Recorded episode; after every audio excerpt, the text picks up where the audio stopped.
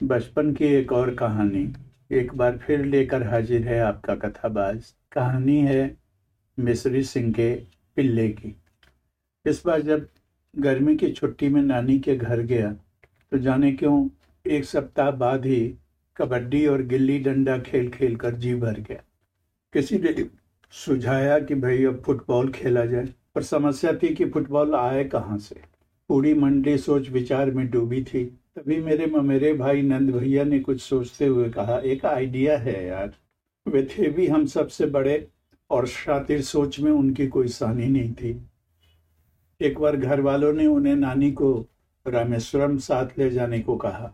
महाशय की बड़ी इच्छा थी कि बॉलीवुड का दर्शन करें। कहाँ रामेश्वरम और कहाँ मुंबई? बड़ा दिमाग लगाकर निष्कर्ष निकाला कि भाई, समंदर तो दोनों ही जगह है। नानी की समंदर में ही तो डुबकी लगवानी है। बस तो हो गया फैसला। लेकर नानी को पहुँच गए मुंबई।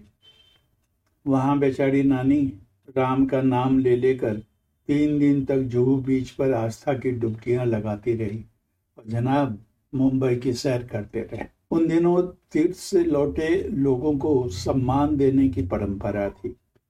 घर के ही नहीं गाँव वाले भी रामेश्वरम से लौटे इन तथाकथित तीर्थयात्रियों के पाँव धोने और पाँव छूने आए।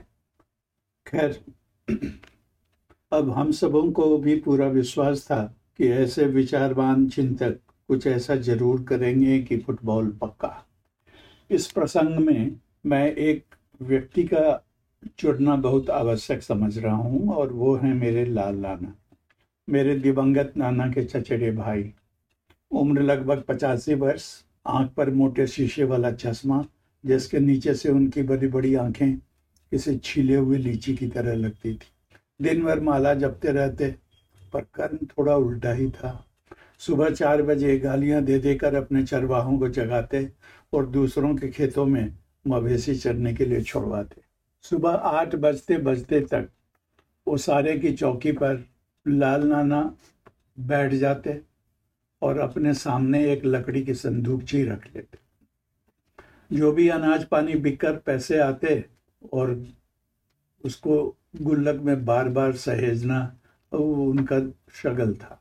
पीतल की एक अन्नी दो अन्नी चौन्नी, अठन्नी और चांदी के रुपए के अलग अलग मीनार बनाना और तोड़ना, इसमें उन्हें बड़ा मज़ा आता था। नंद भैया ने मुझे और बाकियों को समझाया कि किसका क्या क्या रोल होगा। लाल नाना के सामने प्रमुख रोल तो मेरा ही था। खैर, झुंड बनाकर हम सब लाल नाना के पास पहुँच गए। सिर उठाकर अपने मोटे चश्मे से उन्होंने प्रश्न भरी दृष्टि से देखा। नंद भाई ने सफ़ेद झूठ बोला, हे हो लाल नाना, आज नाती वापिस जायब कर छो। इशारा मेरी तरफ़ था। आशीर्वाद दहो। आँखों आँखों में मुझे पाँव छूने का इशारा किया गया। मैं भी श्रद्धा की सीमा तक अभिभूत होकर पाँव पर लगभग लेट ही गया। खुश रह खुश रह, कहकर वो मेरी तरफ़ देखने लगे। कुछ पैसा कौरी देबो कि सुखले आशीर्वाद देबो नाती के। नंद भैया ने चुप्पी तोड़ी। मेरे कंजूस नाना ने कन्नी के ढेर में से आठ पीतल की एक अन्नी निकाल कर मेरी मुट्ठी पर रख दी। फिर शुरू हुई नंद भैया की बारगेनी। महँगाई का रोना रोएगा। नाना नाती के रिश्तों की सप्रसंग व्याख्याएँ हुई और कम से कम इसे एक रुपया करने की दुहार दी गई। खैर, काफ़ी कहा सुनने के बाद तीन एक अन्नी और मिले। और पहला बारह आने में कहीं बौल आती है। बाकी की वसूली दूर की मामियों से यही हथकंडा अपना कर किया गया और मिले हुए पैसों से फुटबॉल आ गया। मैं शंकित था कि मैं तो अभी वापस जा नहीं रहा। इन लोगों ने दूसरे दिन मुझे देख लिया तो क्या होगा? इस शंका से आश्वस्त किया नंद भैया ने। अरे, लाल चा को दूर का दिखाई नहीं देता और तुम उसके पास जाना नहीं। और मामिया, वो तो कभी घर से बाहर निकलते ही नहीं है। लो हो गया समाधान। अब गाँव में जहाँ देखो, वहाँ बलुहट ज़मीन थी। उस पर फुटबॉल खेलने में मज़ा नहीं आ रहा। बहुत छानबीन के बाद मिश्री सिंह के घर के पास एक पड़ती ज़मीन का टुकड़ा मिला। वही हमारा फुटबॉल फ़ील्ड बना। फुटबॉल खेलने के दौरान एक दिन बॉल मिश्री सिंह के घर में जा घुसी। बॉल लेने गया तो वहाँ एक कुत्ते के पिल्ले को देख कर ठिठक गया। औसत से थोड़े बड़े बालों वाला वह सफ़ेद पिल्ला रुई के गोले की तरह लग रहा था। गुलाबी नाक, नीली आँखें, यह सब बता रही थी कि वह कोई आम नस्ल का कुत्ता नहीं था। मैं फुटबॉल गोद में लेकर उसे प्यार से सहलाने लगा। थोड़ी देर हुई तो दो तीन और फुटबॉल ढूँढने अंदर आ गए। उनसे पता चला कि यह पिल्ला मिश्री सिंह के बेटे ने, जो नेपाल में किसी फैक्ट्री में काम करता था, लाकर उन्हें दिया है। इसे मिश्री सिंह अपने बेटे का उपहार समझकर बहुत प्यार और स्नेह से रखते थे। धीरे धीरे मुझे फुटबॉल से अधिक आकर्षण उस पिल्ले में लगने लगा। मेरी शाम अधिकतर पिल्ले के साथ बीतने लगी। खेल से मेरा यह मोह भंग मेरे भाइयों को रास न आ नंद भैया ने खुली घोषणा कर हे रे कन्हवा थोड़ा पसंद छो तो जे दिन जाए लगी हैं, एक ले ले जी अरे, किसी और की चीज़ बिना उसकी अनुमति के कैसे ले जा पाऊँगा? पर नंद भैया पर विश्वास भी था कि वह कोई ना कोई रास्ता अवश्य निकाल लेगी। और हुआ भी यही, मेरे जाने से एक दिन पहले शाम को पिल्ला उठाने का कार्यक्रम बन गया। शाम अंधियारी हो चुकी थी। मैं, नंद भैया, बुढ़वा, छटना, बड़कुन चुटवा पिल्ले की ताक में मिश्र सिंह के घर के बाहर छुपे हुए थे। पर पिल्ला था बाहर निकलने का नाम ही नहीं ले रहा था। अब आज और अभी नहीं, फिर कभी नहीं। दिन के उजाले में पिल्ला तो उठाने से रहे, इसी कशमकश में शाम और भी गहरी हो चुकी थी। झोपड़ी के अंदर मिश्री सिंह के खाने की थाली लग चुकी थी। लालटेन की पीली बीमार रोशनी में देखा तो उनकी पत्नी मिश्री सिंह को पंखा झल रही थी और पिल्ला लंबा लेट कर आगे के दोनों पाँवों पर अपना सर रखकर मिश्री सिंह की थाली को टकटकी लगाए देख रहा था। अब क्या?